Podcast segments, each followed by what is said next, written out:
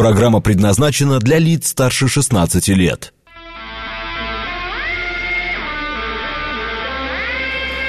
Восемь часов 7 минут, среда, июнь, день 14-й.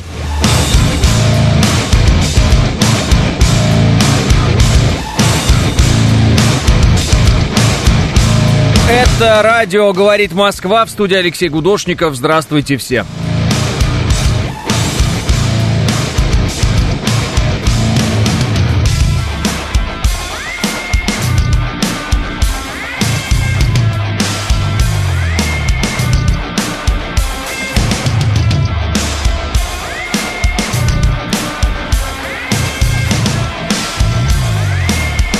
Ну, вроде бы 3 балла в Москве на данный момент. Погода хорошая, будет тепло сегодня, так что как-то так, лето.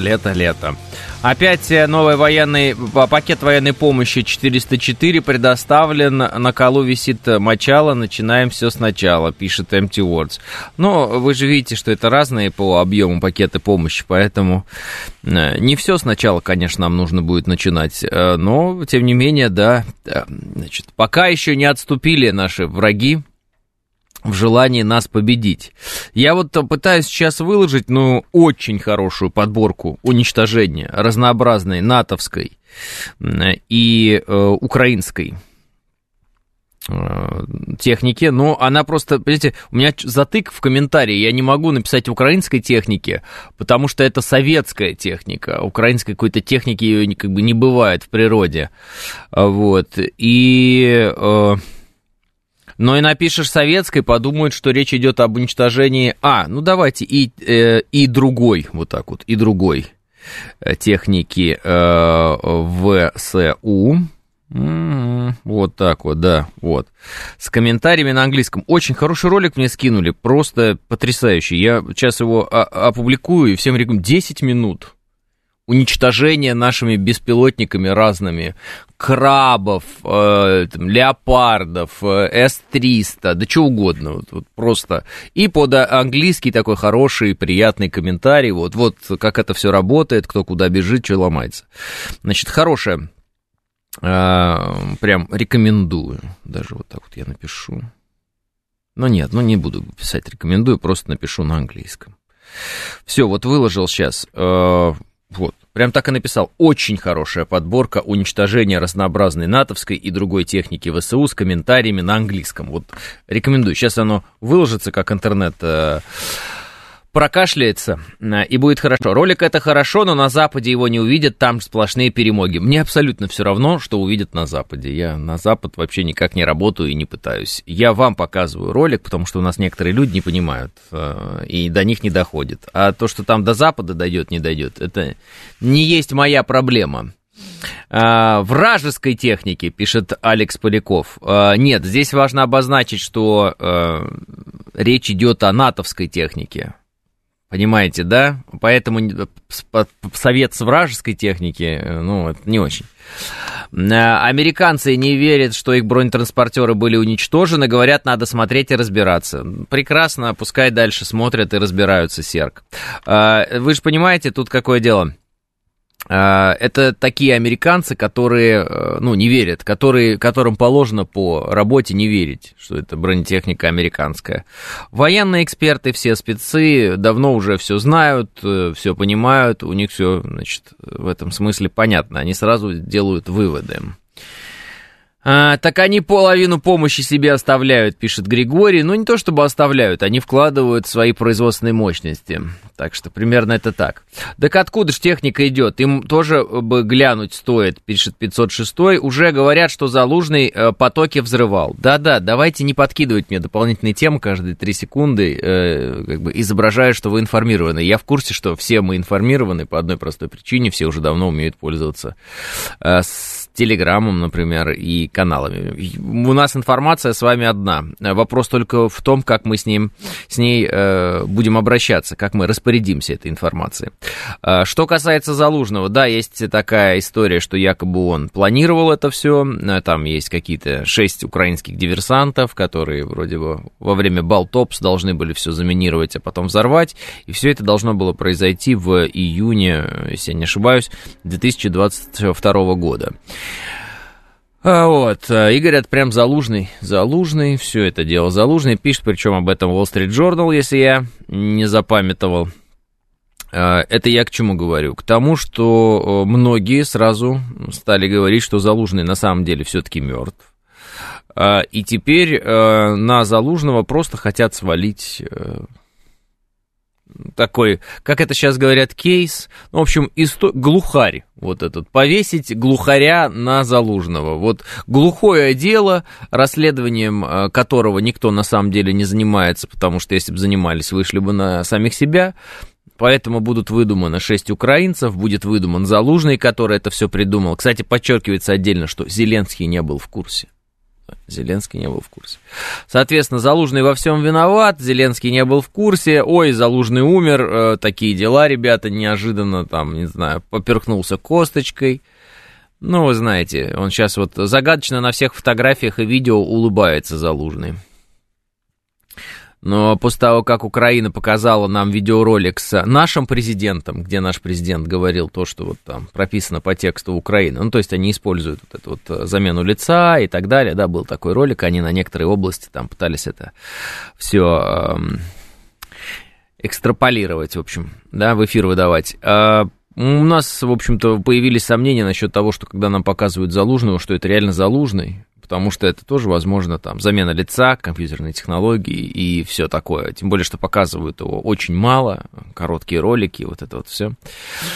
Или фотографии еще того интереснее. Поэтому есть ощущение, что он все-таки мертв, Залужный, или находится в очень тяжелом состоянии, и, соответственно, на него будут скидывать вот этот вот весь взрыв северных потоков, потому что с мертвого не спросишь. Собственно, о чем я вчера в Телеграм написал, в принципе, в одной фразе. Но вот сегодня развернул немножко эту тему. Вот я написал, осталось признать, что Залужный мертв, а после заявить, что с мертвых спроса нет. Очень логично. Да, фейки это все про него, очень удобно, пишет 506. Возможно, что история с участием Залужного есть подготовка немцев к обсуждению восстановления Северного потока, пишет Кирман. Возможно, пусть готовят как-то почву. Залужного в ластах видели, он их склеивал, пишет Роман Партизан. На мой взгляд, от украинских персон ничего не зависит, пишет Алекс Поляков. Так и есть, Алекс Поляков, вы абсолютно правы, но Запад играет с нами в игру, что от украинских вот этих всех клоунов что-то якобы зависит. Ну, мы это понимаем, конечно, что это все чепуха. Вот прогрузился ролик с уничтожаемой разной натовской техникой, его можно смело включать фоном у нас, да, он идет 10 минут. 10 минут уничтожения разной натовской, вражеской, там, ВСУшной, бывшей советской техники. Под разными углами, с замедлением, сверху, снизу, сбоку, что только там нет, друзья. Прекрасный ролик, великолепный, уж не знаю, кто это делал. Комментарии это английские, но мало ли не знаю, но просто молодцы, кто сделал этот ролик, великолепно. И там вы увидите и польские крабы уничтожаемые, и все-все-все другое. Вот. Изнутри есть, пишет Панк 13. Вот то, что изнутри только нет, Панк 13. Бесконечно смотреть можно на 3 вещи. Как горит леопард, как течет время в поисках Залужного и как работают герани. Пишет Григорий, ссылаясь на телеграм-канал «Арбалет говорит». Понятно. Смешно, между прочим. Да тебе книги писать, пишет Роман. Мне книги писать? Благодарю вас. Когда не будет работы, обязательно займусь написанием книг. С книгами такая история. Главное, чтобы их кто-то потом покупал. Ведь писать книги, чтобы их потом никто не покупал, абсолютно бессмысленное занятие. Я много таких авторов в своей жизни встречал, которые потом сами со своими книгами ходят и их дарят. А это, кстати, вам подарок, моя книга. О, спасибо большое. Обязательно прочитаю. Всей семьей будем читать эту книгу. Ну, иногда бывает дельное что-то дарят, если честно. Ну да, он сам нырял и поджигал фитиль, хотя и не умел плавать, пишет Смит. Да. А американцы якобы были против взрывов и отговаривали. Да, это еще смешнее, это вчерашняя история, тоже через СМИ американские, значит, вброшены. Опять же, Wall Street Journal. ЦРУ отговаривала Киев от атаки на Северные потоки. От атаки это смешно, кстати, звучит само по себе. А про Залужного, оказывается, политику писал. Значит, Wall Street Journal. ЦРУ отговаривала. Я просто представляю, как Украина говорит, мы хотим взорвать. Мы хотим взорвать Северные потоки. А они такие, ну, пожалуйста, не надо! Ну, не надо! Вот такой ролик опубликовали, тут я видел, значит, одного наркомана какого-то. Ну, прям видно, что парень наркоман, все. Его пытаются ВСУшники забрать на фронт и пугают его, что они его отдадут под... Ну, это, видимо, раньше снималось. Он пойдет у нас под Бахмут, который Бахмут, ударение правильное. Но это ладно, не суть. И он говорит, все, на Бахмут. И он, не надо! Вот так вот делает. Но показать ролик это не могу, потому что там немножечко с матюками, все дела. А вот, да, фоном будет идти великолепный ролик. С прекрасным качеством. Уничтожение разной натовской техники, разный великолепный ролик нашими ланцетами и не только. Вот, можете посмотреть. У меня в Телеграм вы найдете это все еще и под комментарий. Комментарии хоть и на английском, но все понятные. Я вас уверяю, вам достаточно будет того уровня английского, который вы получили в школе, чтобы понять, о чем идет речь. Там и 3 семерки, там и краб сау, и там и... что там еще? Да что там только нет. Вот, видите, с замедлением даже в определенный момент это все снимается. Ну, то есть прекрасный монтаж, великолепный. Честно говоря, я даже не видел, чтобы у нас так хорошо монтировали. Вот, то есть они мало того взяли материал, который предоставляет наша Минобороны в открытых источниках, так они его еще как-то так обработали красиво, что выглядит, ну, просто кино. Великолепно. Не знаю, кто это сделал. Работа потрясающая. Всем настоятельно рекомендую. Это такой 10-минутный фейерверк великолепный, просто супер. Ну, вам понравится, я вас уверяю. Это прекрасно горят леопарды, прекрасно горят крабы, прекрасно горят... Все эти 3 семерки и прочее. Видите, они убрали на монтаже вот это вот белый шум, в который обычно, да, прилетает тот или иной, вот, видите, БПЛА. И просто делают остановочку такую, как, знаете, кадр последний, стоп-кадр. И после этого уже показывают с другой камеры сам удар. Выглядит великолепно, прям рекомендую нашим монтажерам, всем, кто там в Минобороны работает, на всех каналах. Посмотрите, пожалуйста, как это сделано. И вот так это надо делать. Очень большие молодцы. Кто-то за рубежом, кто восхищается нашими ланцетами. Вот. Действительно. Вот, смотрите. Оп, замедление. После этого тык, удар. Красота! Алексей, вы вчера искали видео, где Байден от прессы убегает. Это не оно и не Байден там убегал, а Кирби там убегал. Добрый день, я посмотрел у вас в телеге, могут страны Африки отказаться от доллара, и что будет для США, Виктор говорит. Это мы тоже отдельно вам покажем выступление. Действительно, значит, кенийский лидер сказал, что давайте мы внутри, вот в Африке, будем без доллара обходиться. И ему все как начали аплодировать, как начали другие представители других африканских стран. Но пока вот 10 минут просто наслаждайтесь в нашей трансляции великолепным видео уничтожения натовской вражеской техники на территории, да на разных территориях, значит, в зоне проведения специальной военной операции. О, вам очень понравится. Очень красиво. Вот прям в нашей трансляции сейчас во ВКонтакте, вот, и в Телеграм все это можно видеть. И у меня в Телеграм называется Гудошников. И еще один момент. Если будете смотреть, ну, или слушать программу в повторе, там бывают по вечерам повторы, вот это все, имейте в виду, что, естественно, трансляции в этот момент видео не будет, но вы всегда можете зайти в наши группы, например, ВК «Говорит Москва», и там посмотреть уже повтор. Но проще будет, конечно, по-другому сделать, но это не важно. Отличный рекламный ролик, это лучшая реклама ланцета. Вообще, где купить, пишет Василий. Думаю, скоро ролики с участием сбитых F-16 будут, пишет Виталий. Но это уже будет другое что-то работать, не ланцеты явно, да? Интересную аналитику прочитал, что минных полей столько, что надо было не леопарды поставлять, а инженерную технику, а этих средств в ВСУ практически нет, пишет ПС. Ну, не знаю, перед началом вот этого наступления ВСУшного многие говорили, что инженерку им поставляют, причем в каких-то там огромных количествах, и что на это и стоит обращать внимание. В качестве следственного эксперимента нужно предложить Украине повторить подрыв Северного потока и всем миром ржать, как они будут это делать под камеру, пишет «Рука-нога». Ну, так это можно же всегда сказать, что все те 6 водолазов украинских, которыми руководил неизвестно куда пропавший Залужный, потом вроде бы найденный, но не в том состоянии, что все они уже мертвы, все эти герои Украины, вот, они уже почили, вот, где-то, не знаю, в польском крабе или еще что-то такое. Да, шикарный ролик, пишет Смит. Я же говорю, а то у меня есть друзья, которые говорят, слушай, очень мало роликов. Особенно поначалу СВО, они говорят, очень мало роликов, мало видео, ничего не понятно. Наши, говорят, поразили технику, а где посмотреть, непонятно. Ну вот, прекрасное видео. Бам! Ой, очень хорошо. Есть мнение, что рассчитано на туповатого обывателя. Если США просили не взрывать потоки, и одновременно Зеленский был не в курсе, то просили как? Через его голову лично Залужного, что ли? Значит, Зеленский лох. Лох! Да? Вот, хрипящий украинский лох. Тем более, что диверсия не вотчина Залужного, а другой структуры, пишет Андрей. Так понятное же дело, что и Политико, и Wall Street Journal, и все эти ребята пытаются нам всем запудрить мозги. Придумать 100-500 разных вариантов, по которому может быть всякое, а может быть наперекосякое и прочее. Все прекрасно уже изложил Сеймур Херш, журналист с мировым именем, с огромным авторитетом в Соединенных Штатах Америки в том числе, кто, зачем и почему отдавал приказы уничтожать Северный поток и кто в этом замешан.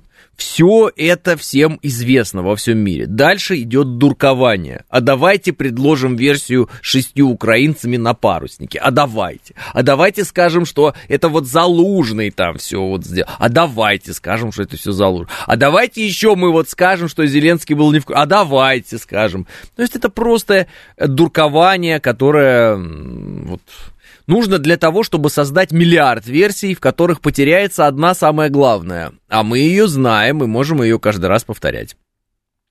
Ну вот, Алексей, на Запад мы не работаем, но очень пристально изучаем западные СМИ. Как так, пишет 506-й. 506-й, вы меня сегодня достанете своими странными сообщениями. Последний раз отвечаю, не испытывайте мое терпение. Я не работаю на Запад. Это не значит, что другие средства массовой информации, в том числе создающие ролики на английском языке, не работают на Запад. Understand, как говорит, понимаете, think about it, вот понимаете, 506, это первое. Второе, вы, конечно же, тоже не работаете на Запад, потому что вы вообще не работаете в СМИ. Поэтому я говорю, мы с вами, 506, не работаем на Запад, мы между собой здесь обсуждаем, понимаете? Все, не более того и не менее. Вот. Не тратьте, пожалуйста, наше бесценное время на объяснение озвученных вещей. Как я могу работать на западную аудиторию, если я по-русски говорю? Что, кто-то будет на Западе учить русский язык, чтобы послушать, говорит Москва? Что, они психи, что ли? Ну, только некоторые, если только в хорошем смысле. Про минные поля у Рожина было, пишет П.С. У Бориса Рожина, да? Жаль, Микки Рурк уже старенький, там бы фильм можно было бы снять, почти документальный, про подрыв, пишет Алекс. Инженерная техника выпускается в меньшем объеме, и вроде как враги ее действительно похоронили, пишет Полиграф. Ну, были у них там какие-то... От финнов машины такие, которые должны были помочь им разминировать все, так наши их уничтожили, все эти машины, и все. После чего финны сами своим зрителям и слушателям сообщили, а зрители и слушатели, и подписчики финнов говорят, а дайте еще, а финны говорят, а у нас закончилось. Вчера ведь было огромное по... всему этому поводу вообще, по поводу СВО и по разным аспектам, огромный разговор президента с военными корреспондентами, где многое президент объяснил, в том числе и про то, как Запад вооружает Украину, и что у Запада есть определенные проблемы с темпами вооружения Украины, потому что, собственно, как выразился президент, они уже отовсюду все достали, выгребли, вот так вот скажем, и осталось-то немного. так скажем. То есть они, ну, мы прекрасно понимаем, что они изо всех сил, со всего мира вообще уже все, что могли, стащили. И еще продолжают, конечно, стаскивать. Но держать такой темп, с которым они это все делали там, в 2022 году, им все тяжелее и тяжелее. С каждым разом им все тяжелее. Ну, вроде половину финских тралов сожгли. Пока, пишет Панк 13. Да, но самое главное, что их всего было 6, сожгли вроде как 3, вот, а больше дать нечего. У меня всегда вопрос, все такие в голове, в частности, по Северному потоку, почему... А, все-таки в голове, видимо, так, да? Правительство Германии никак не реагирует, зная о том, кто подорвал Северный поток, почему все это глотают, хотя им поток выгоден и так далее. Белкин, долго не буду читать, я понял вопрос с первой секунды. Потому что правительство Германии, как вы говорите, это ставленники США, все. Это пешки в этой игре. Вот смотрите, видите Зеленского? Можете ли вы его назвать президентом Украины в широком смысле этого слова? Независимого страны, президентом, который принимает сам решение. Нет, он марионетка, да? Ну, всем это очевидно. Вот Шольц, та же самая марионетка, только страна больше, промышленности больше в этой стране и так далее. Но с политической точки зрения Шольц такая же игрушка Вашингтона. Такое же жалкое ничтожество. По-другому выглядит лысый, лицо гоблина, но точно такая же, ну, пускай более такая уродливая, чисто визуальная игрушка, но игрушка Запада. Так же, как и Риши Сунак, ушастый дурак британский, который вообще как будто бы на другой планете находится, не понимает, куда этого Пиноккио возят. И как многие-многие другие. Просто на них по очереди смотрите, на этих кретинов, и вы все поймете. Нет никакой проблемы с этим. Бербок вы видели, выступление вы ее видели. Это человек с интеллектом дерева. Ну, если кто-то только не верит в то, что деревья умнее людей, просто они не разговаривают с нами, потому что они настолько мудры, чтобы с нами не говорить. Вот. Но в целом, вот деревяшка, вот, понимаете, брусок какой-то деревянный. Вот, вот это вот то, что внутри головы Анналены Бербок. Ну, тупица. Это все знают, это говорят об этом и там сами немцы, и все, ну, то есть это известно. Ну, человек там как-то разворачивается на 360 градусов и много чего еще. Пытались оправдаться за нее, что это идиома такая, ну, понятно, что там не в идиомах дело. Да, помните, она там сколько в сотнях тысячах километров находится Украина от кого-то. Вот эти вот у нее были тоже вещи. Ну, как до Луны примерно, до Украины в ее сознании.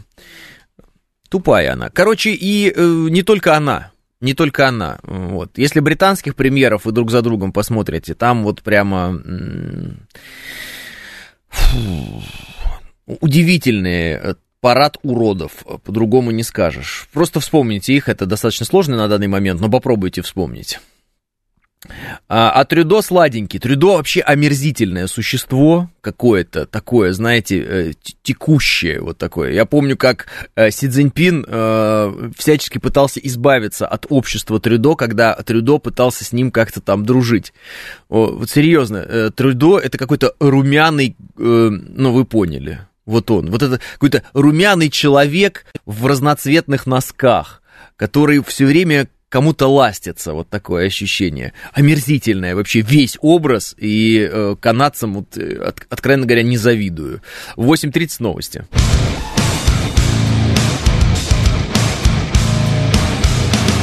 «8:36. В смысле не завидую канадцам? Они его выбрали за его розовый цвет. Там же культ толерантности», — пишет Василий. «Ну и поэтому я им не завидую». «Что, я же им не завидую?» Вот. Если бы я бы им завидовал, я бы сказал, я завидую им, а я им не завидую. Вот. Потому что они так вот выбирают. Такие вот они вот неправильно делают.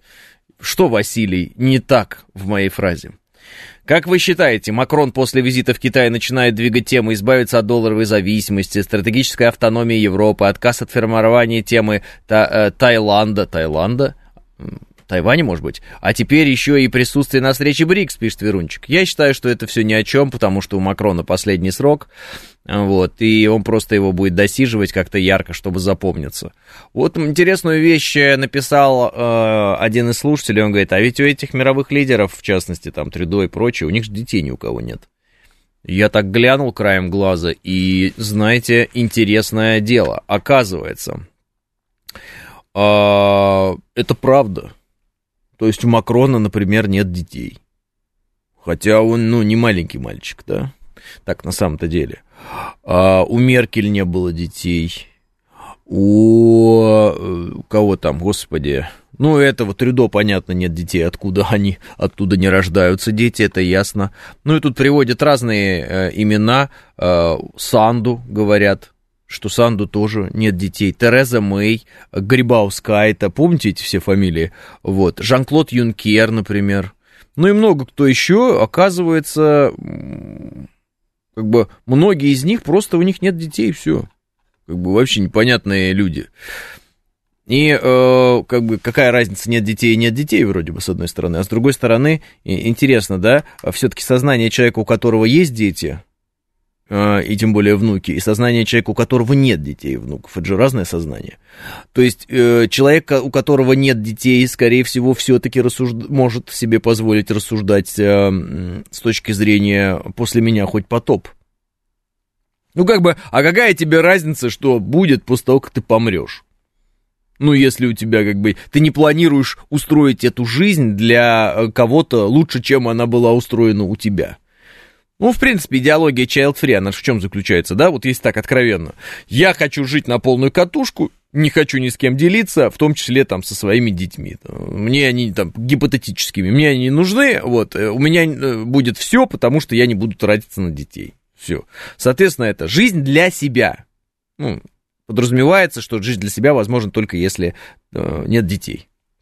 Ни с кем не делишься. Вот. Можно сказать, в крысу, короче, живешь как чмошник. Ну ладно, не суть. Вы поняли, да? То есть это эгоизм, фактически, в высшей степени. Правильно? Правильно. Вот. И представьте себе, если эти люди вот, ну, во власти. Зачем они пытаются там достичь тех или иных высот во власти? Ну, чтобы организовать свою жизнь как-то наиболее... приятным для себя способом в тот момент, пока они живут, правильно? Думают ли они о своих детях? Да вряд ли, у них же их нет. И зачем думать о том, чего у них нет? Ну, какой смысл? То есть, какую же планету мы оставим нашим детям? Ну, никакую, какая разница, у нас детей нет, соответственно, никакую планету никому оставлять не надо. Думать, что вот эти персонажи, они очень сильно озабочены проблемами детей других людей, ну, это чепуха.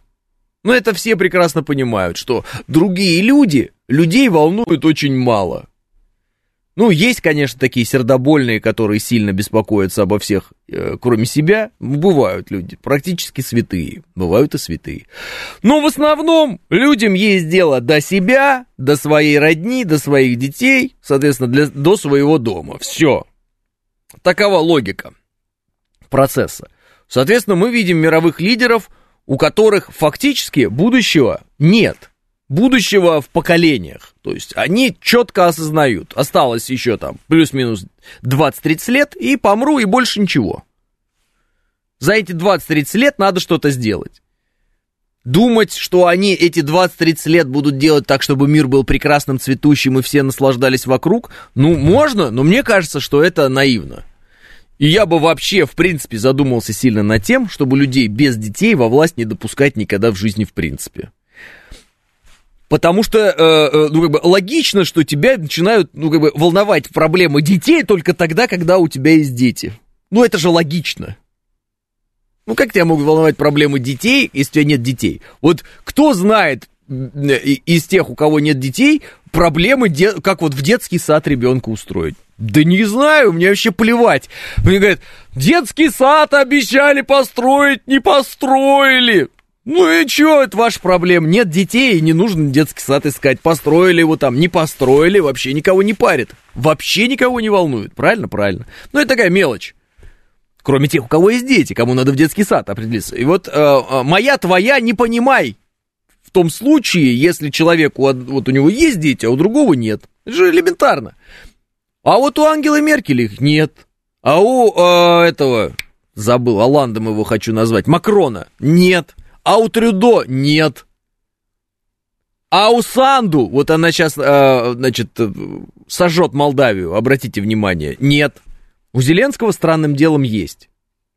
Непонятно вообще, что он делает. Ну, а тогда в Британию. У кого есть, те в Британию надо отправлять детей, неистово. Ну, вот оно как-то так.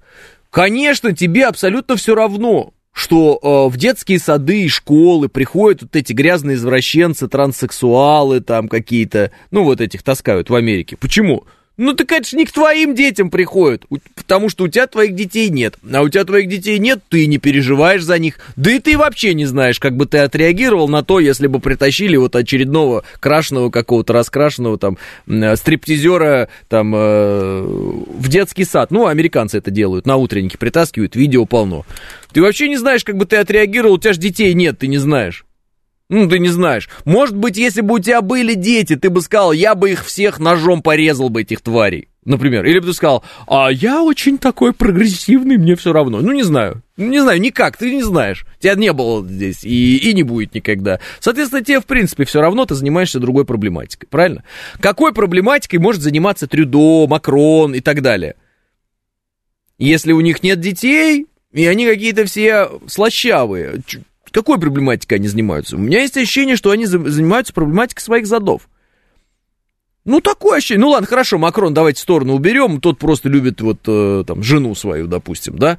Вот, его дело. Ну, вот, например, Трюдо и прочие. Вот какой проблематикой они занимаются?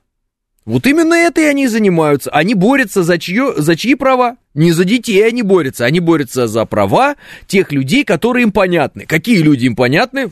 Транссексуалы, ЛГБТ, ля-ля-ля, они хлещутся за свои права.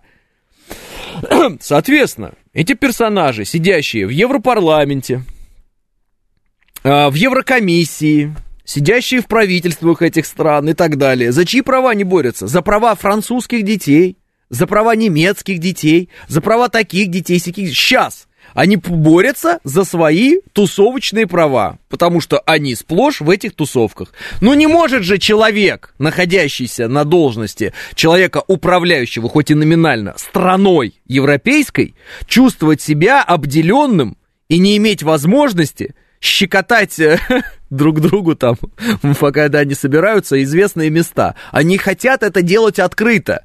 Они хотят всем доказать, что они нормальные, да? И вот мы будем щекотать, и мы будем отрезать себе какие-то там причинные органы, пришивать их на лоб, они говорят, и будем ходить там вот в розовых боа, а вы будете это терпеть. Ну вот, Белый дом, трансы какие-то, обнимаются с Байденом, вот вчерашние кадры показывать не будем. Потом они перед Белым домом своими прилепленными сиськами, один транс, а другой отрезанными. Ну, так вот получается, да? Они трясут. Нам теперь можно здесь трясти сиськами, они говорят. На камеру, вот, Белый дом стоит. И все это... И Байден при этом. Не было более великолепных людей в нашей жизни. Самые героические герои. Ну, с Байденом все понятно. Там просто уже как бы деменция. Он несет, что попало. У него, кстати, сын все-таки есть. Но сын Байдена. Педофил. Я сейчас не преувеличиваю. Есть фотографии, опубликованные средствами массовой информации. То, что его не прихватил суд американский, это понятно, потому что это сын президента, и кто бы что ни говорил, все, конечно, равны, но есть те, кто равнее. И в Америке прямо сейчас, в 21 веке. Не надо рассказывать, что там любой сядет. Хантер Байден не садится ни при каких обстоятельствах. Педофил с детьми фотографируется, натурально, есть фотографии, публиковались средствами массовой информации, есть расследование.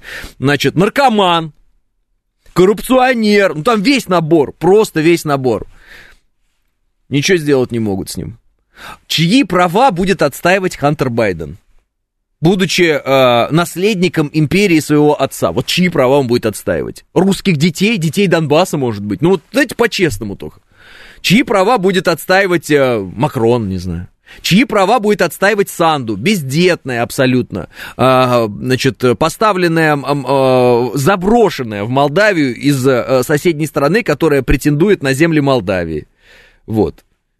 задача которой румынизировать Молдавию и включить ее в состав Румынии. Весь вот потолок ее задач Санду. И то не она этим будет заниматься, этим будут заниматься ее хозяева, а она будет квакать в нужную сторону. Там.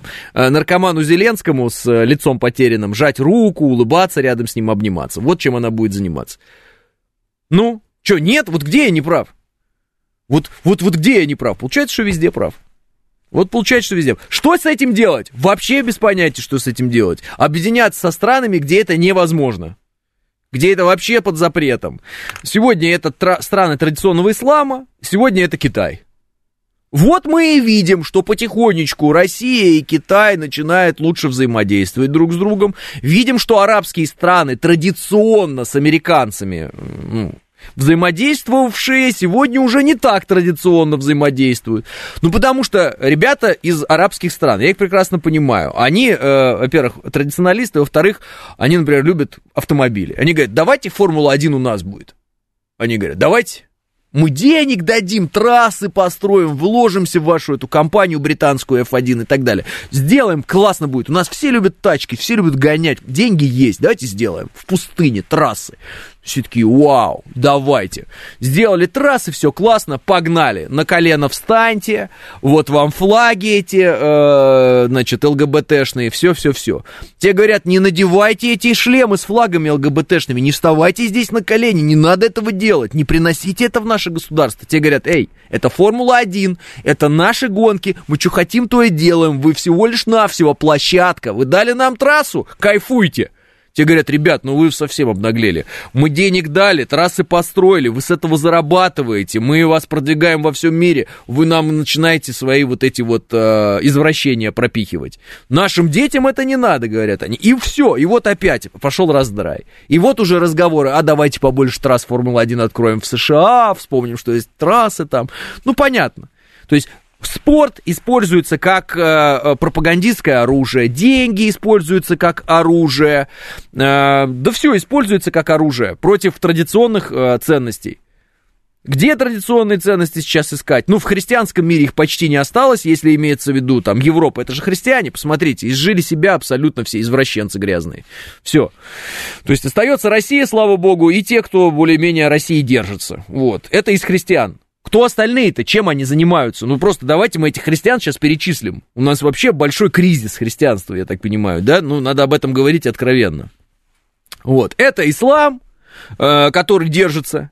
Вот. И это коммунисты. То самое смешное. И коммунисты. То есть вот так вот люди религиозные и вроде бы атеисты. Вот. Но самое главное, что не вот эти сатанисты, потому что, ну, когда начинаешь искать характеристику вот этой стороне, да, бывшим христианам некоторым там и так далее, вот как их назвать-то? Ну, потому что коммунисты они, нет, они не коммунисты.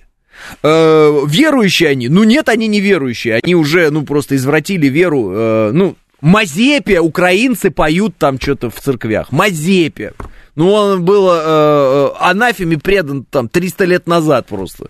Мазепу прославляют, Бандеру завтра будут славить. То есть это не церковь, это какой-то вот сходняк. Ну, конкретный сходняк просто. Там какие-то странные люди изображают, что это церковь. Все, до свидания, все ясно, секта. И вот эта секта что-то там делает, мутит. Вот. Кстати, у американцев очень большие проблемы с сектами. Давно, и продолжаются они. Именно потому, что вот такое вот. В одном городе одно славят, в другом другое. Каждый проповедник сам свое что-то проповедует. Называется это какими-то там 100 ветвей христианства. На самом деле все понятно. Атомизировать, разделить и властвовать над этим. Вот. Властвовать через доллар, естественно. То бишь, через золотого тельца. Но это ладно, это отдельный разговор. Ну вот и получается, что если они и не коммунисты, и не, значит, мусульмане, и они и не христиане, и они и не буддисты, и они вообще никто, кто они тогда? Но остается только один вариант. Они конкретно сатанисты просто. И так оно и есть. Так оно и есть. И вот обязательно белое назвать надо черным, черное надо назвать белым, сказать, что трансы это самые лучшие люди на земле, что все остальные, кто их не принимает, это сумасшедшие. По-моему, человек, который наносит урон своему телу, естественному, при рождении, это и есть сумасшедший. Ну, человек берет и увечья себе делает. Ну, например, он себя воспринимает, там, я не знаю, как жираф. Что ему теперь, голову жирафа пришить, что ли? Ну, серьезно. Ну, у него есть тело. Ну, вот эти все извращения, когда я себя с детства чувствовал человеком, который должен быть прикован к инвалидной коляске, поэтому я себе переломал ноги, теперь езжу на инвалидной коляске, мне очень хорошо. Но это натурально отклонение психическое у человека. Ему надо помогать, а не потворствовать в этом. А ему потворствуют, ему говорят, классно, ты идеал вообще, ты супер, молодец. А эти вот ходят, это все уроды, это все дураки все. Ну, давайте, прекрасно, давайте всех психбольных выпустим из всех психлечебниц. И скажем просто, что это норма, и все. Потом им дадим возможности все, и пустим их во власть. И будем видеть таких правителей, как Санду, Зеленский, Тихановский. Ну, вы поняли, о чем я говорю. Ну, нет. Не сатанисты, а садомиты, пишет ПС. Ну, садомиты пускай будут. Ну, какая разница? Наш хоккеист дал им отпор, сославшись именно на религию. Так весь мерч купили за пару дней с его номером. Наверное, такие нормальные люди там есть, но не у власти, пишет Алекс Поляков.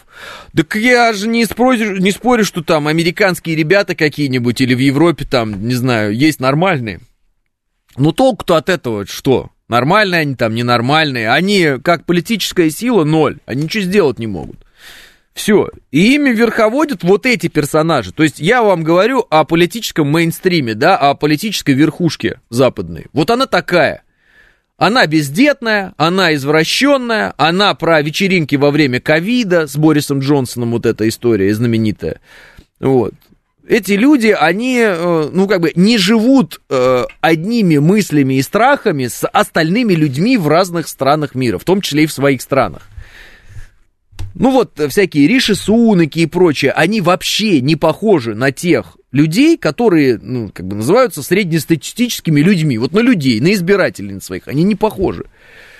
Почему их избирают? Ну, потому что, наверное, такой узкий спектр предложения, что если ты и выбираешь, то выбираешь ты, как вот в Саус-парке, да, между клизмой и сэндвичем с дерьмом. Вот ты выбираешь, тут тебе два варианта дают каких-то или три.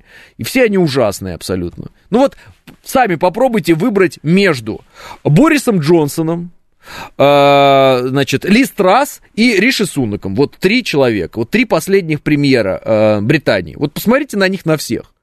Ну, это просто ад во плоти, это же ни из одного, ну, как бы, пробы негде ставить ни на одном из этих людей, выбрать вообще некого. Но, тем не менее, вот предлагается всегда англичанам как бы вот такое.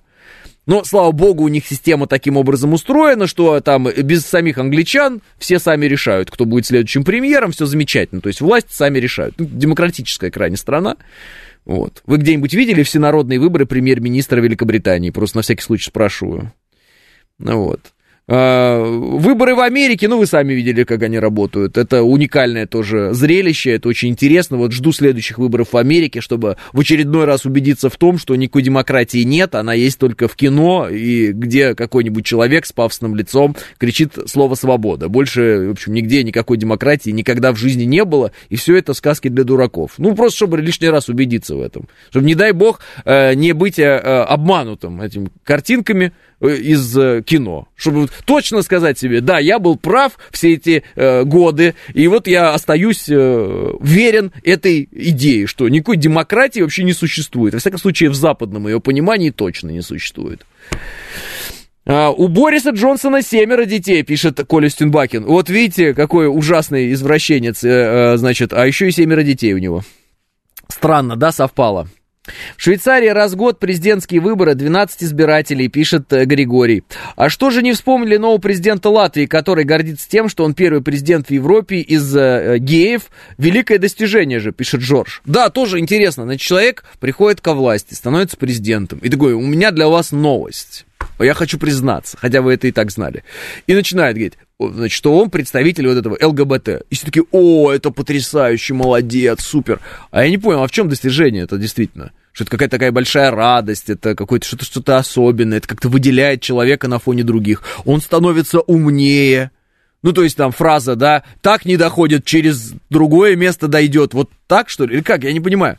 То есть почему это вообще должно быть каким-то моментом гордости или разочарования, или очарования, или вообще почему об этом говорят? Почему это вообще как некий элемент или знак качества европейского политика выступает? А это уже теперь знак качества европейского политика. Потому что если это будет такой, знаете, с традиционными ценностями, белый мужчина, вот, который там выступает за сохранение семьи, то, ну, все, ну, какая политика ему в Европе? Ну, правда, ну, что он будет делать-то в политике в Европе? Ну, правда, что он там забыл?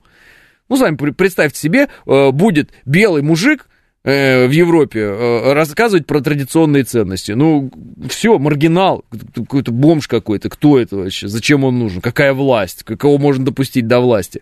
А он такой, знаешь, рождать побольше детей, вот так вот, побольше детей, вот, против пропаганды ЛГБТ, он такой, ну, все, конец, в тюрьму сразу его, лет на 400-500, вот, желательно, чтобы он там сгнил абсолютно, этот подонок, как он мог такое сказать? Ну, вот, я вот, с одной стороны, кажется, преувеличиваю, да, с другой стороны, ведь не преувеличиваю даже, ведь так оно и есть. Проштампован знаком качества, можно сказать, прокомпостирован билет, пишет Алекс Поляков. Все они бесполые рептилоиды и размножаются почкованием, пишет Смит. Он первый, кто признался, а таких, наверное, много, пишет Теус. Да, конечно, но об этом уж говорят откровенно люди многие. Вот. Так что вот какая-то такая история, о которой, наверное, тоже стоит говорить. Потому что все-таки люди, у которых из интересов, ну, так скажем, нетрадиционные интересы, и люди, у которых при этом еще и нет детей, там вот эти все вещи, ну, наверное, все-таки в их восприятии то, как должна выглядеть страна или то, как должен быть выглядеть мир, значит, это в их восприятии не так выглядит, как выглядит восприятие каких-нибудь многодетных родителей, которые по воскресеньям ходят в церковь, понимаете, вот что-то такое. Ну, наверное, их картина мира сильно различается. Я бы даже сказал, наверное, кардинально, да, как вот как раз белое и черное. Вот. Это не значит, что мы все должны быть многодетными родителями сплошь и ходить в церковь по воскресеньям. Но просто очевидным образом, вот, чтобы совпали устремления этих людей и других людей, как бы я не знаю, что должно произойти. Соответственно, мы видим некую борьбу. А борьба, она в чем заключается? А борьба, она заключается между ценностями, которые почему-то сегодня называют традиционными ценностями, а на самом деле это просто единственные ценности, и обесцениванием. Ну, сегодня это называется нетрадиционные ценности, но это вовсе не ценности никакие. Что в этом ценного? Я не понимаю. Что в этом ценного такого? Вот эти люди, которые калечат себя, там, пришивают себе или отрезают что-нибудь. Что в этом ценного? Ничего ценного. Соответственно, вот есть ценности, и есть те, кто эти ценности пытается разрушить.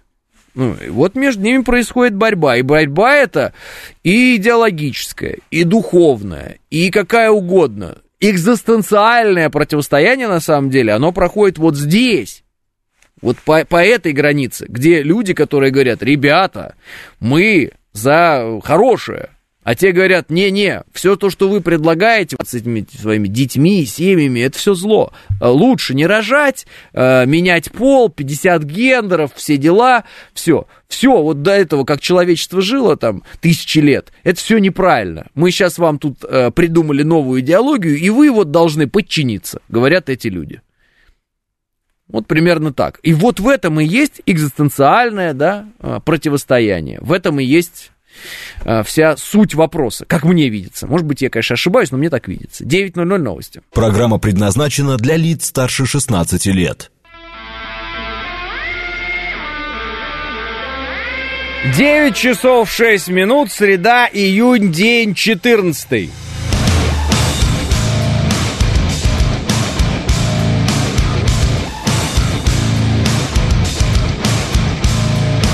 Это радио «Говорит Москва», в студии Алексей Гудошников. Здравствуйте всем.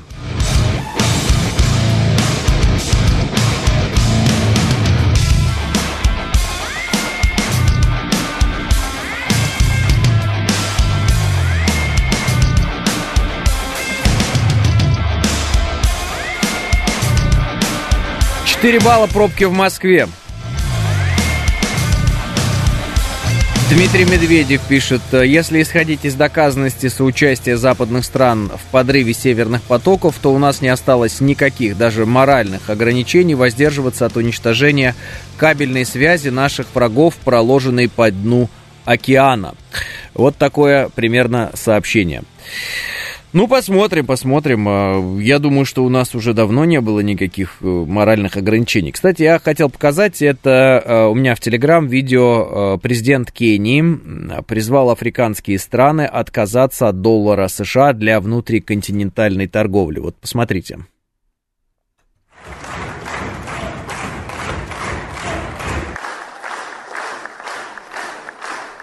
А с самого начала...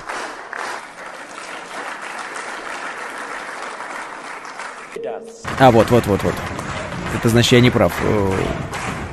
Ну, перемотайте на тот момент, где он говорит. From Djibouti, selling to Kenya, or traders from Kenya selling to Djibouti, have to look for US dollars. Ну, что это говорит, Джибути и Кения торгуют в долларах, зачем, говорит? Зачем, говорит, нам торговать в долларах между Джибути и Кенией? Зачем? Почему, говорит, мы так торгуем? Why, говорит? And we are saying that today, Afri-Exim Bank have given us a mechanism where traders in our continent can trade in their goods and services, and the Africa Exim Bank will settle payments in local currency. Он говорит, и мы тут с банком перетерли какой-то там, я не знаю, как это называется, африканский, и он говорит, будем торговать в своих валютах, какие проблемы, у нас есть механизм. Вот почему. Kenya champions the Pan-African payment and settlement system.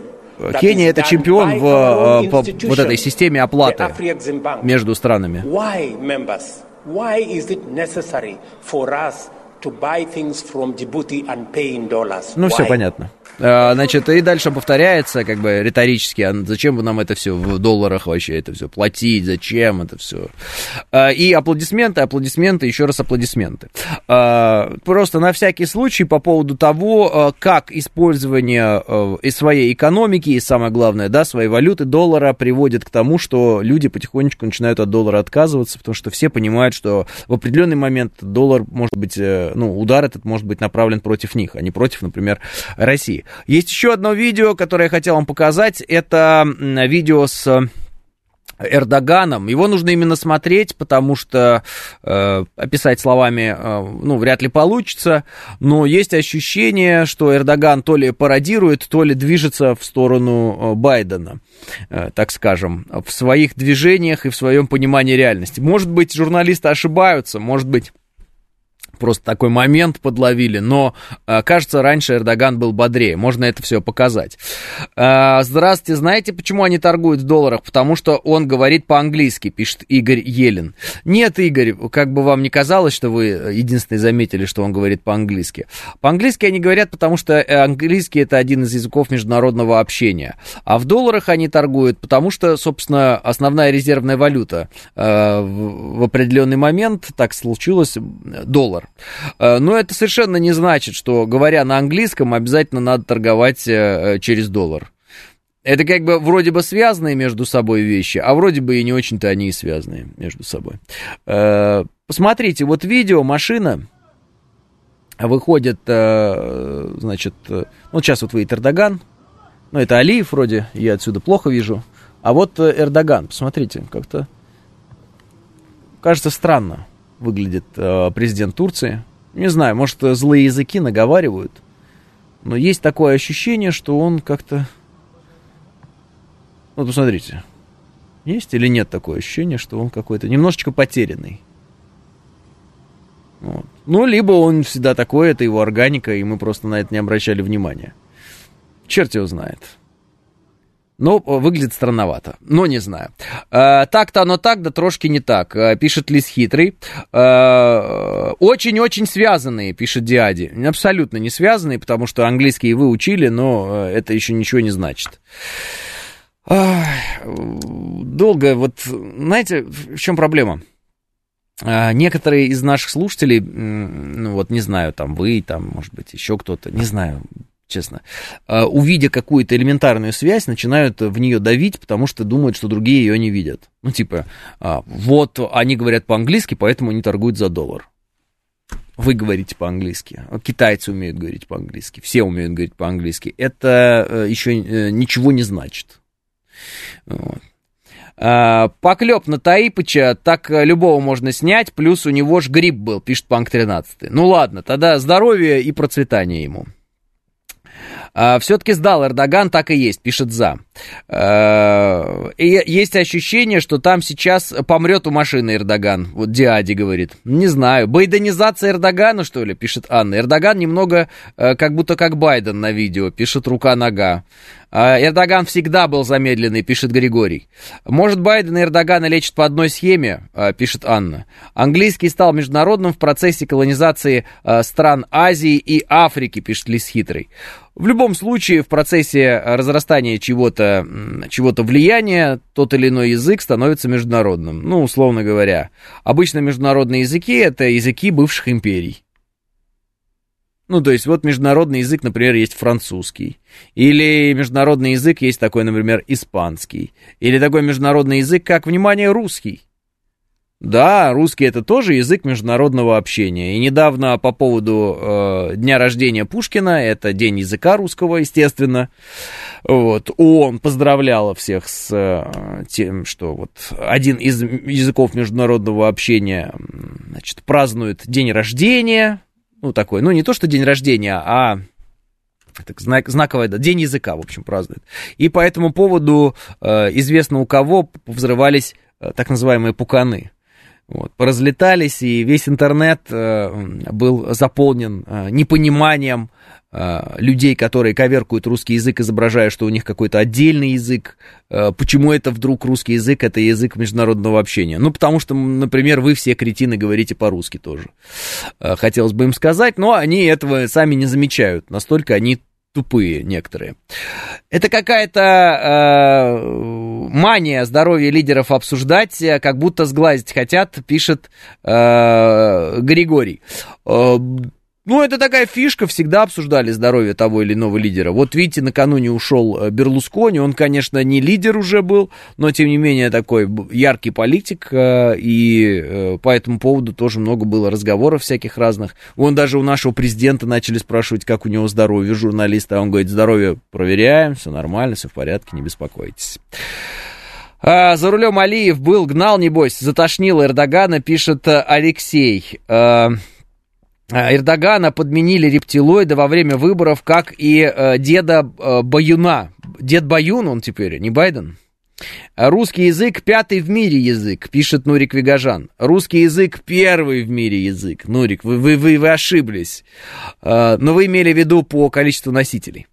Немного примитивный подход. Джибути с Кенией, может, и не нуждаются, а вот если Джибути захочет что-то купить потом не в Кении, а в Европе, например, их пошлют подальше, для этого им нужен доллар будет. Только при замкнутой самодостаточной экономике не нужна мировая валюта, пишет АК. АК, вы можете это доказывать хоть 100-500 раз, что всем очень сильно нужен доллар. И вы можете работать на американцев и говорить, что от доллара невозможно отказаться, и что если какая-то система устоялась, то другой системы быть не может. Но и у Советского Союза в гимне была фраза «Союз нерушимый». Тем не менее, Советский Союз, к сожалению, для нас, для всех, рухнул. А еще рухнула Римская империя, а еще рухнула Священная Римская империя, а еще рухнула Византийская империя, а еще Австро-Венгерская империя, а еще и Шведская империя, а еще много чего рухнуло. Британская скукожилась. Российская империя рухнула тоже в определенный момент. Это я к чему? Монгольская империя. Это к тому, что если вам с высоты своего полета кажется... На самом деле, если вам кажется, что вы судите с высоты полета, может быть, вы судите на самом деле с низины не полета даже, а проползания нас в истории человечества. Мы с вами настолько песчинки в этой во всей истории, настолько песчинки. И вы, и я, и многие из нас, ну, большинство всегда фон. Вот, что нам может казаться, что какие-то вещи незыблемы, а они на самом деле мимолетны. Ну, что такое для истории, например, Советский Союз? Вот для истории человечества. Ну, это миг один, это какая-то вспышка просто, и все. Просто вспышка. Ну, даже империя Романовых все-таки 300 лет. Вот. Это только Романовых. А, ну, фактически это существование империи нашей. Династия Романовых, я имею в виду. Ну, и, в принципе, империя тоже Романовых вполне себе. На них началась, на них закончилась. Вот. А Советский Союз, ну, 70 лет, говорят. 70. Мы уже 30 лет живем без Советского Союза. То есть, так, чтобы было понятно, мы уже половину практически прожили от Советского Союза без Советского Союза. Представляете? А время идет. Бежит вперед. То есть, Советский Союз — это вспышка. Это вспышка. Вот. А некоторым кажется, что это вся жизнь. Ну, потому что вся жизнь человека проходила. Вот. Он родился, например, там, в 24-м году. Вот. И умер в 88-м. Все. Для него вот Советский Союз был всегда. Вот. И он даже не узнал о распаде Советского Союза, этот человек, например. И он, наверное, умирал с мыслью о том, что никак по-другому-то и не будет. Ясно или не ясно? АК. Так я и говорю, я не говорю, что доллар, пусть юань будет, но без мировой валюты не обойтись, ну или без золота, пишет АК. Но другое дело, что может быть много разных мировых валют, и расчеты могут быть между государствами не обязательно в долларах. И для, например, внутриафриканского расчета, например, они могут использовать свои валюты, и все. Об этом разговор идет.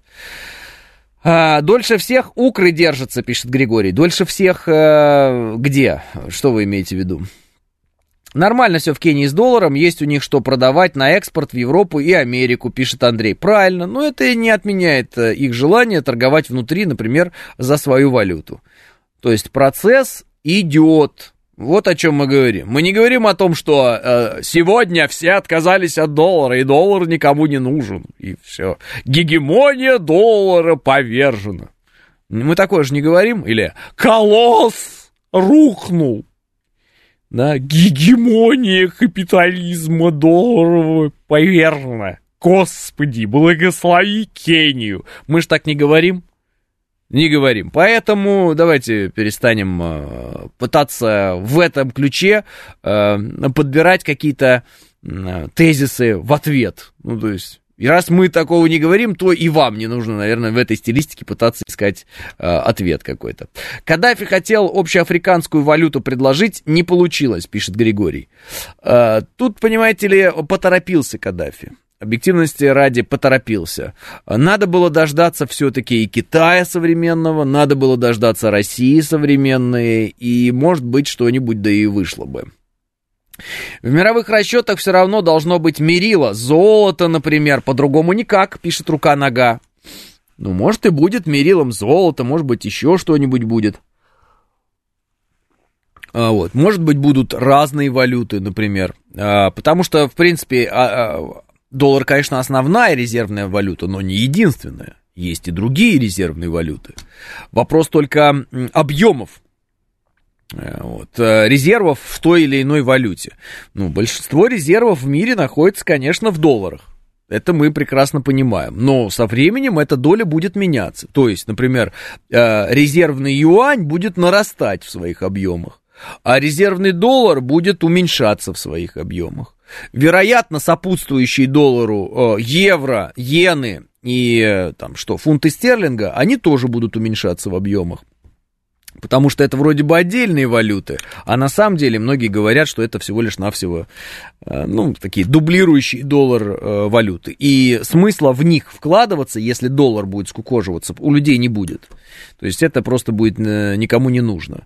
Потому что, собственно говоря, все те страны, которые имеют эти валюты, они все равно находятся в зоне власти доллара абсолютной. Ну, то есть и в политическом смысле, и в экономическом, и во всех остальных. Сейчас все больше требуется электроэнергии, у кого электричество больше, тот и богаче, пишет Григорий. Ну, кто-то про электричество говорит, кто-то про пресную воду, кто-то про что-то еще говорит, кто-то про еду элементарно, да, вот сельское хозяйство, натуральное что-то, вот что можно измерить как-то. Разные есть варианты подсчета богатства того или иного, но все сходятся в мысли о том, что сегодняшний миропорядок, а сегодняшний миропорядок — это миропорядок, при котором есть Соединенные Штаты Америки, они решают как бы за всех, как что будет, он несправедливый. И богатство американское, оно несправедливое сегодня. То есть американцы на самом деле миру столько не дают, сколько получают от этого мира. Хотя пытаются изобразить при помощи своих пропагандистских ресурсов, что якобы они очень многое подарили миру. На самом деле это такой всегда был пылесос, высасывавший мозги из всех стран и, собственно говоря, использующий наработки этих стран. Или где-нибудь кто-нибудь что-то придумал, это просто выкупалось. То есть элементарная была такая достаточно схема, и вы ее прекрасно все знаете. Ну и что? У нас самая развитая атомная энергетика, пишет Иван. Прекрасно, Иван, мы об этом знаем. Не понимаю, как вы используете это в виде тезиса в нашем разговоре, что вы имеете в виду. И что не возьми из этих вариантов, у нас их много, пишет Алекс Поляков. А правда, что микрочипы из подбитых леопардов будут использоваться в наших холодильниках, пишет Ростислав. Абсолютная правда, Ростислав. Конечно, так оно и будет. Новая валюта должна быть наднациональной, чтобы пиявок новых не плодить, пишет Илья. А как это сделать, Илья? Как это вообще сделать, какую-нибудь наднациональную валюту? Ну, вот какое-то предложение было, да, по вот этим цифровым вещам, типа крипто, да, валюта, биткоин, что она вроде наднациональная, еще что-то такое. Но, как показывает практика, большинство очень таких зрелых финансистов, да, зрелых и крупных, я имею в виду мировых таких людей с мировыми именами, на которых многие равняются и считают их мастерами своего дела, вот эти люди, они говорят, что все-таки это больше какая-то пирамида, и они бы не стали вкладываться в эту криптовалюту, потому что это мутная какая-то схема. Может, они подвирают где-то, пытаясь поработать на доллар дополнительно, а может и нет, черт его знает. Вы не разбираетесь, какие холодильники. Все идет в стиралке, на самом деле, пишет Панк 13. А возможно, Панк 13 знает лучше других. У нас много электричества, и оно не зависит от направления ветра. Спасибо советским людям, пишет Григорий. Англосаксонский мир, 20% населения пользуется продукцией планеты, 60%. Несправедливо, пишет Нурик Вигажан. Да, хорошо, союз распался, 13 республик сидели на шее, а в благодарность получили резню русского населения, освободились от нахлебников и сейчас живем намного лучше, пишет 57-й. И да, и нет, 57-й, потому что, как оказалось, те территории, которые в результате распада Советского Союза назвали себя независимыми, зачастую реальной независимости не обрели, а обрели новую зависимость, и зависимость это от Запада. А Запад использует эту новую зависимость этих бывших советских республик для того, чтобы создать плацдармы для наступления на Россию и последующего расчленения и уничтожения России в том виде, в котором она вот сегодня как бы существует. То есть это такая проблема, которую рассматривать с одной стороны, которую вы предлагаете, невозможно. Потому что, с одной стороны, мы вкладывались, строили заводы-пароходы, школы и много чего еще. И вроде бы, зачем бы мы это делали, надо было делать это вот только у себя. И вроде бы да. А с другой стороны, посмотрите, как только мы с этих земель ушли, их тут же захватили западники. И тут же начали разворачивать оголтелый национализм, вот этот абсолютно сумасшедший какой-то вот тупой, против России.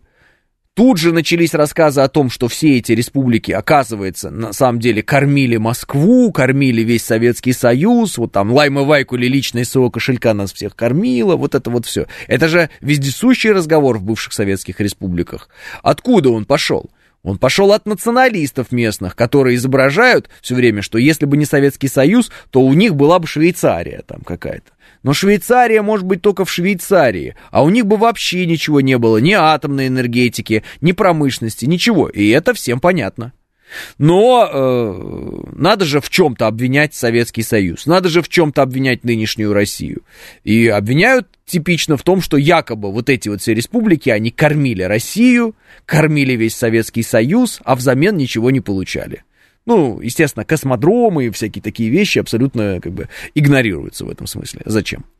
Вот и все. То есть упор на национализм, рассказы о том, что эти государства гораздо были бы богаче, круче и лучше бы развивались, если бы не было Советского Союза, и рассказы о том, что Советский Союз — это проект сугубо русских, и смысл его был захват земель и порабощение свободных народов. А эти свободные народы были под гнетом вот этого Советского Союза и, так сказать, в скобках, русских на протяжении очень долгого времени. А до этого еще русские захватывали все эти свободные народы, когда они были империей русские, вот и так далее, и так далее. И не давали жизни.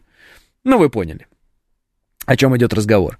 Так что, если вы откуда-то уходите, имейте в виду, там не образуется свободное пространство, где люди свободно мыслят, оценивают плюсы и минусы пребывания в Российской империи или в Советском Союзе или что-то подобное. Нет, туда сразу же заходят враги, идеологии свои заходят, деньгами своими заходят, оружием своим заходят, и вы получаете Украину вот в таком виде, в котором она сейчас есть.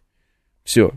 Это может быть не Украина вовсе, это может быть совершенно иное какое-то государство. Они легко бы сделали то же самое с Белоруссией, они легко вот в нечто пылающее и с удовольствием превратили бы Казахстан, если бы не наше противодействие. Жалко, что мы смогли и начали противодействовать так поздно, потому что если бы мы начали противодействовать и умели делать это эффективно, и сделали бы это раньше, не было бы Майдана 2014 года на Украине, и не было бы у нас сейчас всех этих проблем, которые есть.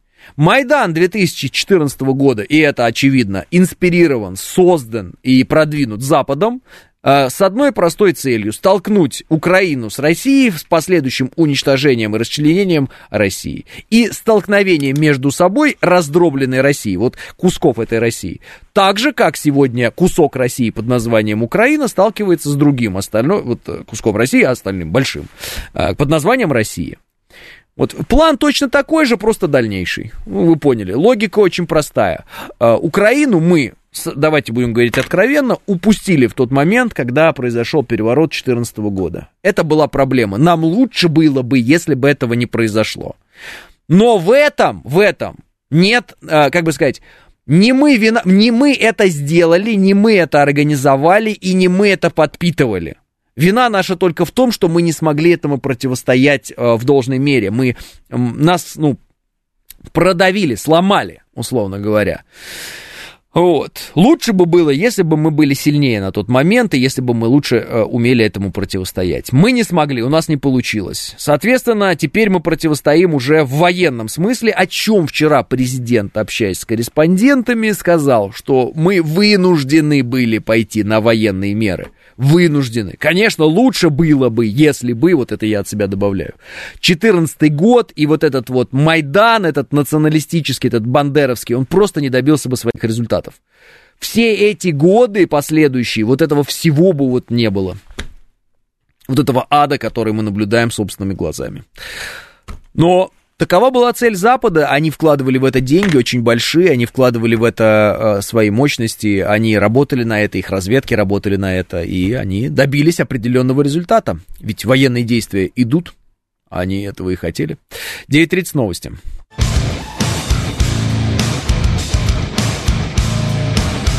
«9:35 в Москве». Продолжаем. Борис Горбатов говорит: а Дудь проплаченный или добровольный идиот? Не пойму. Во-первых, одно другому не противоречит, Борис. Он, конечно же, добровольный, но и проплаченный идиот. Ну, вообще, Дудь — это проект, который создавался для того, чтобы, условно говоря, быть лидером мнений среди молодежи. И в него вкладывались хорошие деньги, и вот, собственно, вы видите результат. То, что у него скромные интеллектуальные способности, это, в общем, всем людям с нормальными интеллектуальными способностями известно, и кто видел его интервью с умными людьми, в этом всегда убеждался. Соответственно, вот что я вам могу сказать. Дальше поехали. «Зачем нам преступники-азиаты? Посети вечером котельники, погуляй 10 минут», пишет 46-й. «Если раньше не ограбят или порежут, достаточно будет, чтобы разлюбить Узбекистан, Таджикистан и Киргизию». Ну, тут, конечно, по пунктам надо. Во-первых, 46-й я жил в Котельниках, я жил в Люблине, и в Перово. И изображать, что я уезжаю на Рублевку на своем каком-то лимузине с водителем, ну, это как бы не неприятно, когда мне так пишут, потому что мне сразу же хочется доехать до ваших Котельников не для того, чтобы пообщаться с мигрантами, а конкретно найти вас и сказать вам, вот что ты несешь, вот просто спросить. Но это ладно. Продолжаем. По поводу «погуляй 10 минут». Я, в принципе, живу в этих районах, гуляю там не 10 минут, а живу просто, живу. Это первое. Второе. По поводу порежут или ограбят. До сих пор не порезали и не ограбили. Третье. Зачем нам преступники-азиаты, говорите вы? А зачем нам преступники-не-азиаты? Ну, как бы, очень интересно вы ставите вопрос по типу, зачем нам преступники-азиаты? Нам преступники-азиаты, отвечаю вам, не нужны. Но нам и преступники-кавказцы не нужны. Нам и русичи со светлыми голубыми глазами, вот, славяне, преступники, тоже не нужны. Вот у нас братья наши славяне на Украине сейчас, вот, в том числе и русские, например, совершают набеги, ну, уже не совершают, но тем не менее, совершили пару набегов на Белгородскую область. Не хотите ли вы быть убитыми этими прекрасными светлоокими людьми? 46-й. Есть ли у вас какое-то предпочтение, кто вас конкретно порежет? Азиат или славянин, или африканец, или еще что-то? Я думаю, что в вашей, безусловно, узкой картине мира сейчас добавилось много вопросов, на которые у вас, скорее всего, не будет ответов, и вы будете дальше пытаться как-то выкручиваться. Итак, преступники любые. Хоть азиаты, хоть не азиаты, хоть африканцы, хоть там европеоиды, кто угодно, нам не нужны. Преступники должны быть наказаны. Если это граждане нашей страны, то они должны сидеть у нас здесь в тюрьме. Если это граждане не нашей страны, они должны быть депортированы и сидеть там в тюрьме. Либо сидеть у нас здесь в тюрьме, потому что там они их сажать в тюрьму не будут. Ну, то есть варианты вот такие вот есть. Если они преступники. Если эти люди не преступники, и все претензии к ним заключаются в том, что вам не нравится их разрез глаз, цвет кожи и прочее, и вы таким образом пытаетесь оправдать свое, ну, как бы сказать, место в жизни, и сказать, что вам кто-то помешал, там, отнял у вас работу вашу или еще что-то, а так бы вы были Илоном Маском, русского разлива, то это, собственно, ваши проблемы внутренние, с которыми вам придется бороться, там, читая книги какие-то умные, там, психологически как-то разгружая себя, не знаю, займитесь спортом, еще чем-то, пообщайтесь с людьми разных рас, вероисповедания разного, и придете к выводу о том, что мы все вот плюс-минус хорошие ребята, одинаковые, мы все хотим хорошо жить, нам всем хочется там рожать детей, вот это вот все. Правильно? Правильно. Соответственно, про преступников ответ один. Преступники нам не нужны, без разницы, откуда они и чё, там, какие у них основания для того, чтобы быть преступниками. А хорошие люди, трудяги, которые ходят на работу, которые делают разные важные дела и развивают наше государство, нам нужны тоже, независимо откуда эти ребята приезжают, прилетают, приходят, не приходят ли они, без разницы. Эти люди, мы их оценивать всех, и нас всех должны оценивать по труду нашему, что мы делаем, чем мы занимаемся. Если мы добропорядочные граждане, то и прекрасно. А если мы просто зловоние источаем по поводу того, что нам там не нравятся представители других религий и рас, ну, это скорее характеристика конкретно нас, а не этих людей, правильно? «Украинцы западных областей не братья и никогда ими не были, хатынь тому подтверждение», пишет 46-й. 46-й, РДК, так называемая террористическая вот эта группировка, которая изображает из себя освободителей России, во многом состоит из нацистов, которые сбежали из Москвы, корешей Тесака, ныне покойного. Они не имеют отношения никакого абсолютно к западным областям Украины. Что по этому поводу скажете? Дальше. Сырский родился и вырос в России, учился в России. Сегодня он командует, ну, в частности, вот эта вот грандиозная операция, теперь уже под Бахмутом была под его контролем.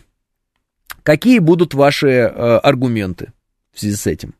Зеленский играл в КВН в России, сделал свою славу в России на своих этих сериалах и прочих. Что по нему скажете? Ну вот, как-то коротко так вот и ясно, наверное, да, должно стать уже, наконец-то, всем, кто там особо сильно напирает на какое-то там славянское братство, еще какое-то братство, что это все, ну, как бы легенды и мифы Древней Греции. Или Древней Руси, как вам больше нравится.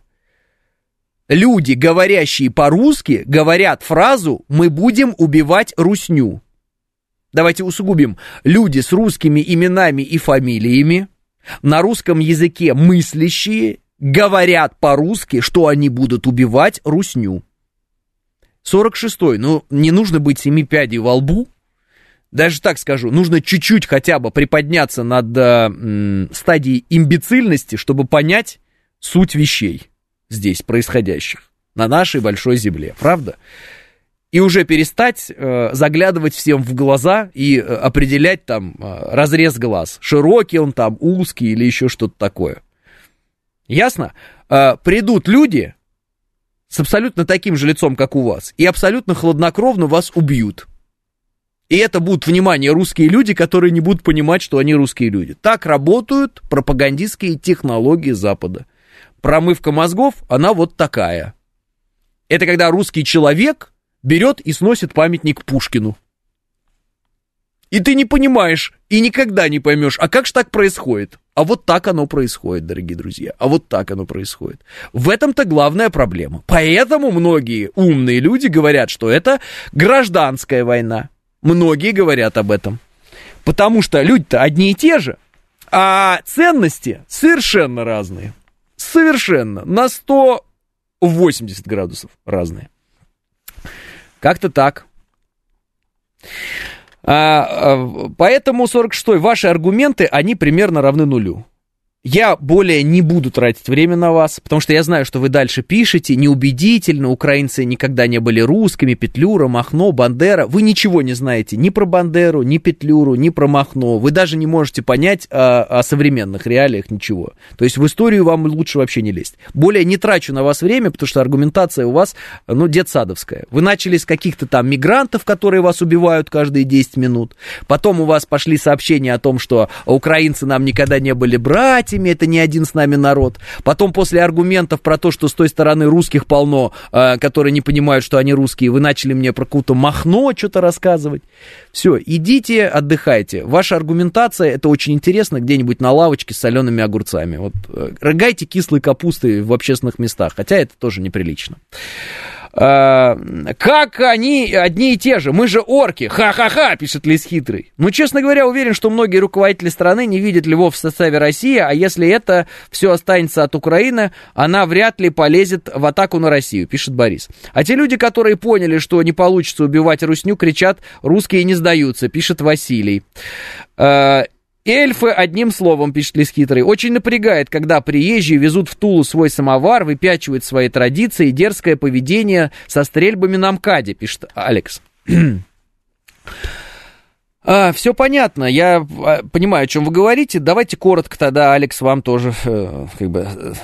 момент. Вас очень сильно напряжет, если какой-то человек, совершенно неприезжий, а местный, подрежет вас на автомобиле на МКАДе, выйдет и, например, начнет лезть в драку с вами. Напрягает вас не то, что люди приезжие, напрягает вас неправильное поведение, будь то местных или приезжих. Все. Но есть специальные ресурсы, есть специальные люди, которые любят на этом акцентировать внимание. То есть, когда преступления совершают приезжие, тут же начинается крик о том, что это совершили приезжие преступления. Как будто бы, если вас убьет местный, это вам сильно прямо радостно будет от этого. Ну, прям сильно будет радостно от того, что вас убили местные. Разница-то какая для убитого, например? Да ну вот примерно никакой. Поэтому как-то так, как-то так. Вот. Вот этот аргумент, он вообще мне никогда не казался убедительным и не кажется до сих пор. Я его реально не понимаю. По типу, свои преступники лучше. Преступники... одинаково плохие. Хоть приезжие, хоть свои. Ну, тезис из разряда «у нас и своих хватает», ну да.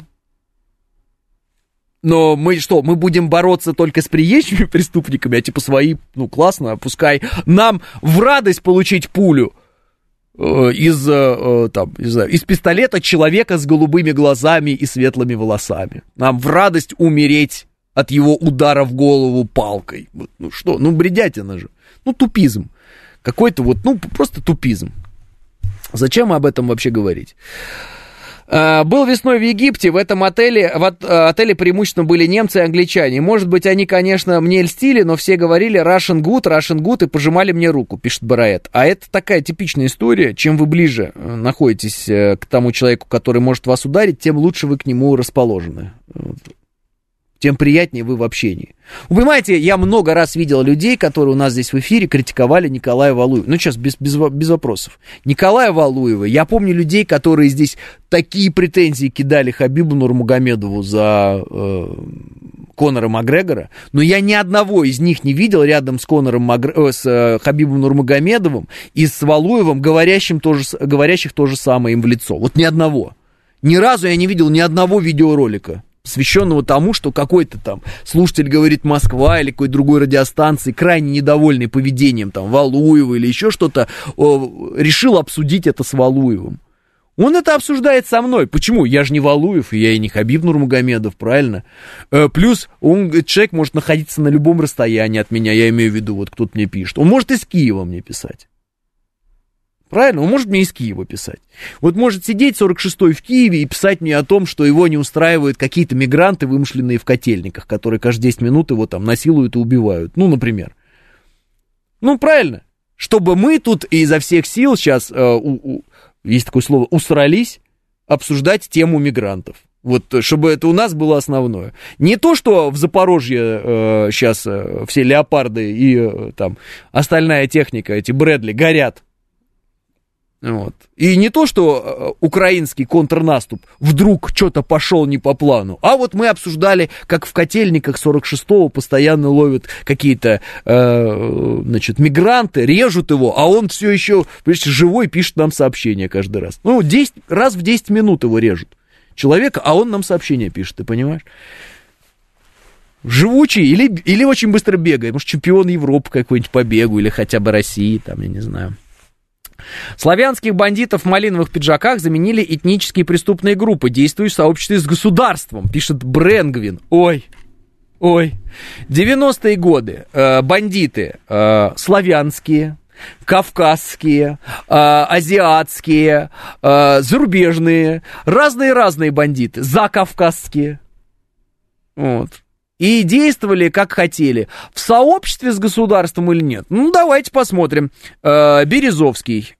Есть такая фамилия. А есть такая фамилия Патаркашвили. А есть еще такой вот прямо плеяда воров в законе, у которых сплошь у всех грузинские фамилии. У всех вообще. Просто, это прям известная вещь такая по поводу воров в законе, которые многие из них грузины. Это еще там со времен давнишних идет, Советского Союза там еще и так далее. Вы кому, Брэнгвин, пытаетесь навешать лапшу на уши, что сейчас... Кто-то чего-то, кого-то там заменил, и с кем-то он там действует в каком-то там составе, и он там объединился с кем-то или разъединился. Людям, которые хоть частичку знают истории 90-х, так скажем, им вот эти ваши заявления не просто кажутся смешными, а они кажутся попыткой изобразить нечто, какую-то параллельную реальность нарисовать. Ну, это вот вы... Пойдете, когда в интервью Дудю рассказывать, вот рассказывайте вот эту чепуху, потому что Дудь все равно тупой, он не поймет. Вот. Он просто будет сидеть, кивать, и потом спросит, дрочите ли вы или нет. Вот, вот такое у него будет занятие. А нам, пожалуйста, не втирайте эту дичь, как говорил Константин Ступин в известном ролике. Не надо нам втирать эту дичь, пожалуйста. Тамбовские самые лютые были в Петербурге, Барсуков, Кумарин сейчас на пожизненном и до сих пор раскрывают преступления этой банды, пишет Григорий.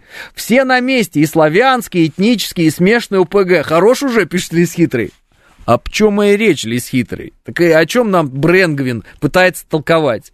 Что он сериал «Бригада» посмотрел, что ли, или что? Я не понимаю. Ну, то есть, вот просто интересно.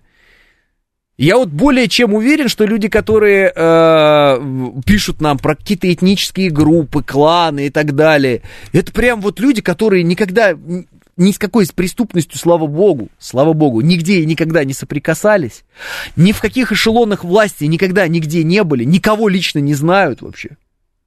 И просто вот, эх, преступность слилась с государством.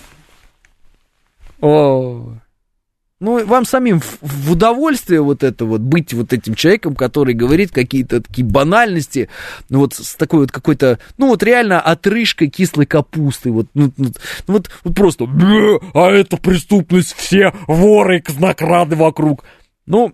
Я понимаю, если бы вы записывали ролики, видео на Ютьюбе, они бы миллионы просмотров собирали, и вы думали, что вы в связи с этим станете президентом России. Ну, такой вот был человек, и есть до сих пор, Навальный, просто ролики он сейчас не пишет. Вот он думал, что он запишет ролики в Ютьюбе и станет президентом России, понимаете? А там он в роликах нам будет рассказывать про, а у этого такой дом, а у этого сякой дом, а у этого такой дом, а у этого сякой дом. И мы такие, эх,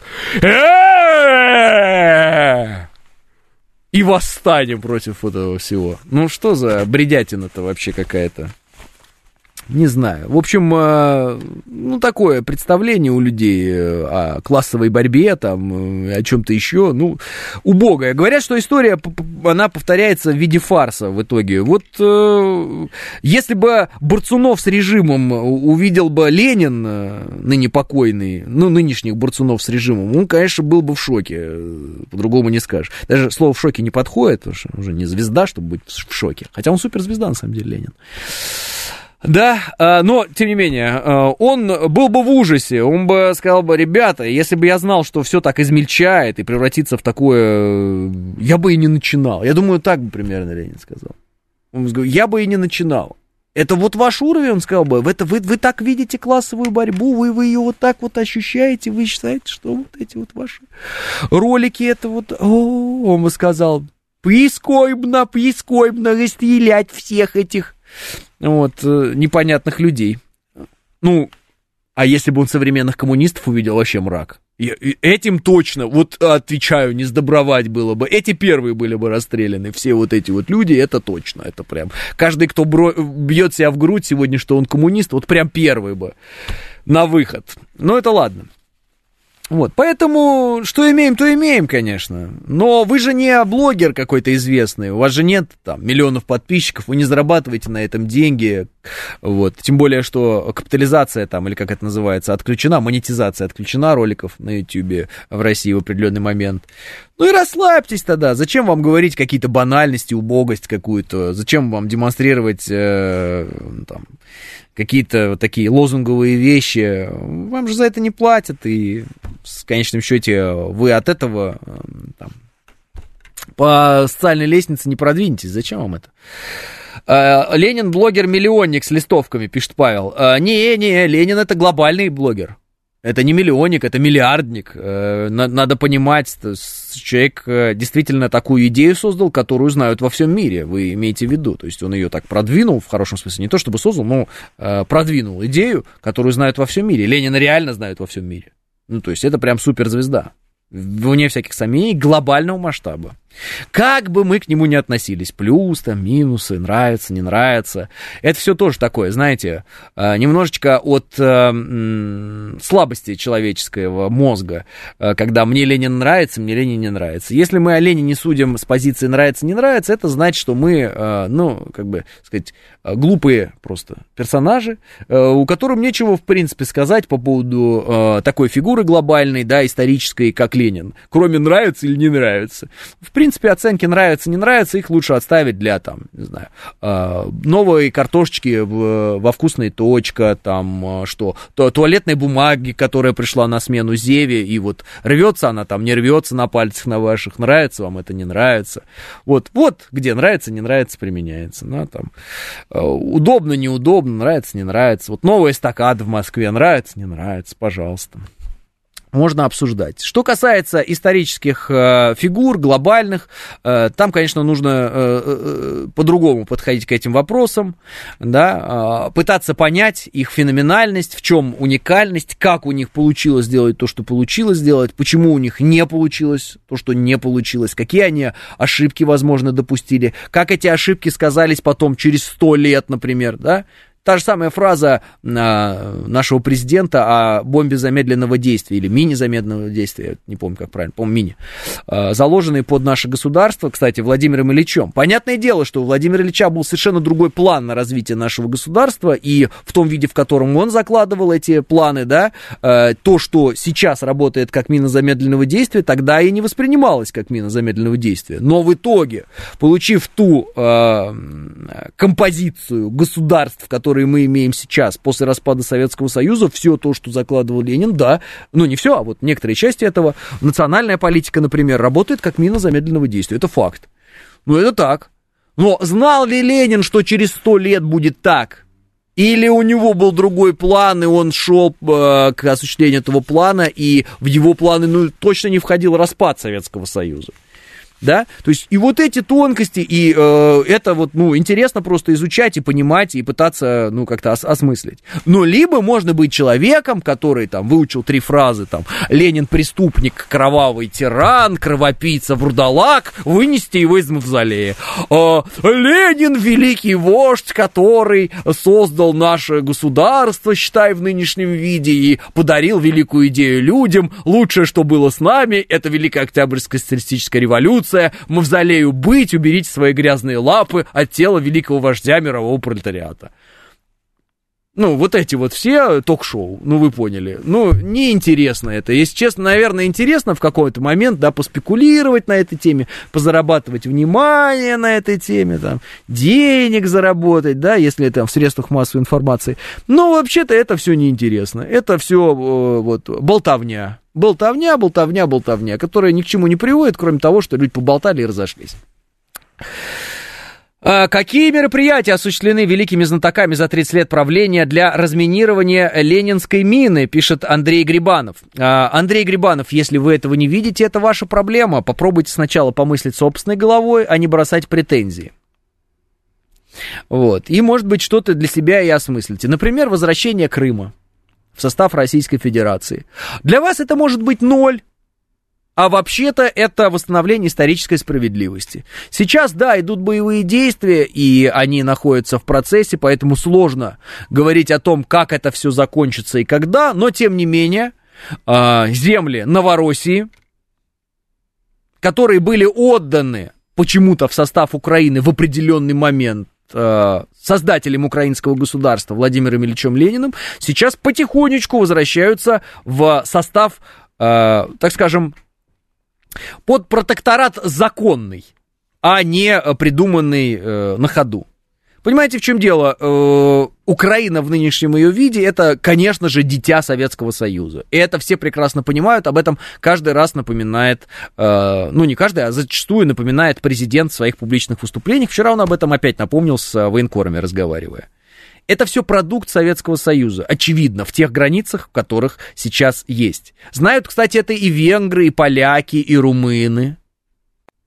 Знаем это прекрасно и мы. Поэтому, когда вы говорите про 30 лет и что происходит, ну, есть определенные результаты. А некоторые вещи мы вообще не в состоянии пока осмыслить, потому что они в процессе. И наша задача не осмыслить завершенный процесс, потому что он не завершен, а осуществить процесс таким образом и помочь ему осуществиться таким образом, чтобы все было так, как нужно нам, а не кому-то там за океаном, допустим. 10:00, я прощаюсь с вами до завтра, и да пребудет с вами сила.